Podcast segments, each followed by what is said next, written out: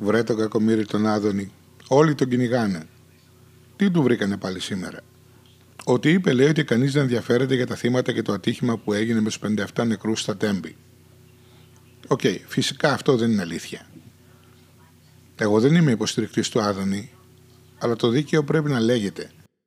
Εκείνο που είπε ήταν ότι κανείς δεν ενδιαφέρεται για την πολιτική πτυχή του θέματος, όχι για το θέμα αυτό καθεαυτό. Παρ' όλα αυτά, τον διαβεβαιώνω ότι είναι πάρα πολλοί εκείνοι που ενδιαφέρονται για την πολιτική πτυχή του θέματος και που αν η δικαιοσύνη δράσει σωστά και ανεξάρτητα, πολλά μεσαίου επίπεδου και υψηλά αισθάμενα κεφάλια θα πέσουν. Τουλάχιστον έτσι θα έπρεπε να γίνει.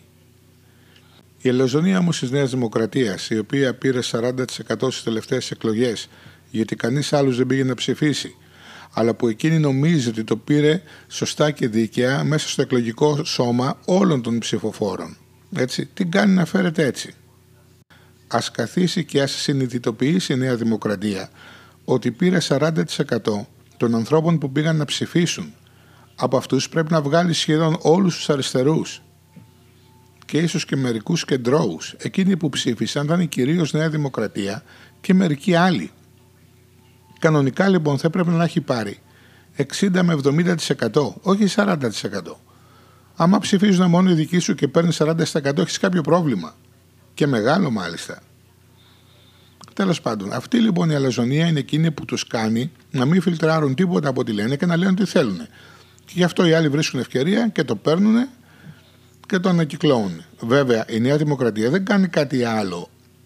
Η Νέα Δημοκρατία κάνει ακριβώς το ίδιο σε ό,τι λένε και ό,τι κάνουν και οι αντίπαλοι της στο Πασόκ και το ΣΥΡΙΖΑ. Αλλά το κάνει και πολύ χειρότερα, διότι η Νέα Δημοκρατία διαδίδει και ψεύδει. Διαδίδει πράγματα τα οποία δεν έχουν γίνει ποτέ. Προσπαθεί να δημιουργήσει εντυπώσεις λέγοντας πράγματα τα οποία σε φέρνουν μπροστά σε μια de facto κατάσταση. Νομίζεις λοιπόν εσύ ότι έτσι είναι η κατάσταση και δράς πάνω σε αυτή την εικονική πραγματικότητα, όχι στην αληθινή. Ο Γκέμπελς, ο αρχηγός προπαγάνδας του Τρίτου Ράιχ, έλεγε ότι όσο πιο μεγάλο το ψέμα τόσο πιο εύκολα γίνεται πιστευτό, ιδιαίτερα αν το πεις αρκετές φορές. Αυτό ακριβώς κάνει και η Νέα Δημοκρατία. Δεν πήρε 40% του εκλογικού σώματος.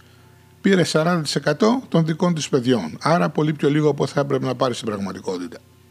Απλώς οι άλλοι είναι διασπασμένοι σε 1500 κομμάτια και γι' αυτό δεν μπόρεσαν να την αντιμετωπίσουν. Και τώρα το κερασάκι στην τούρτα.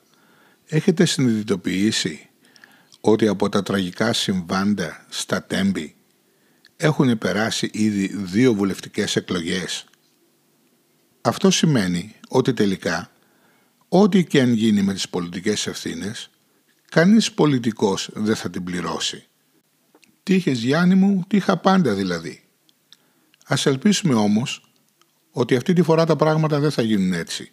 Ας ελπίσουμε ότι η κατακραυγή του κόσμου αυτή τη φορά θα έχει κάποιο αποτέλεσμα. Ας ελπίσουμε.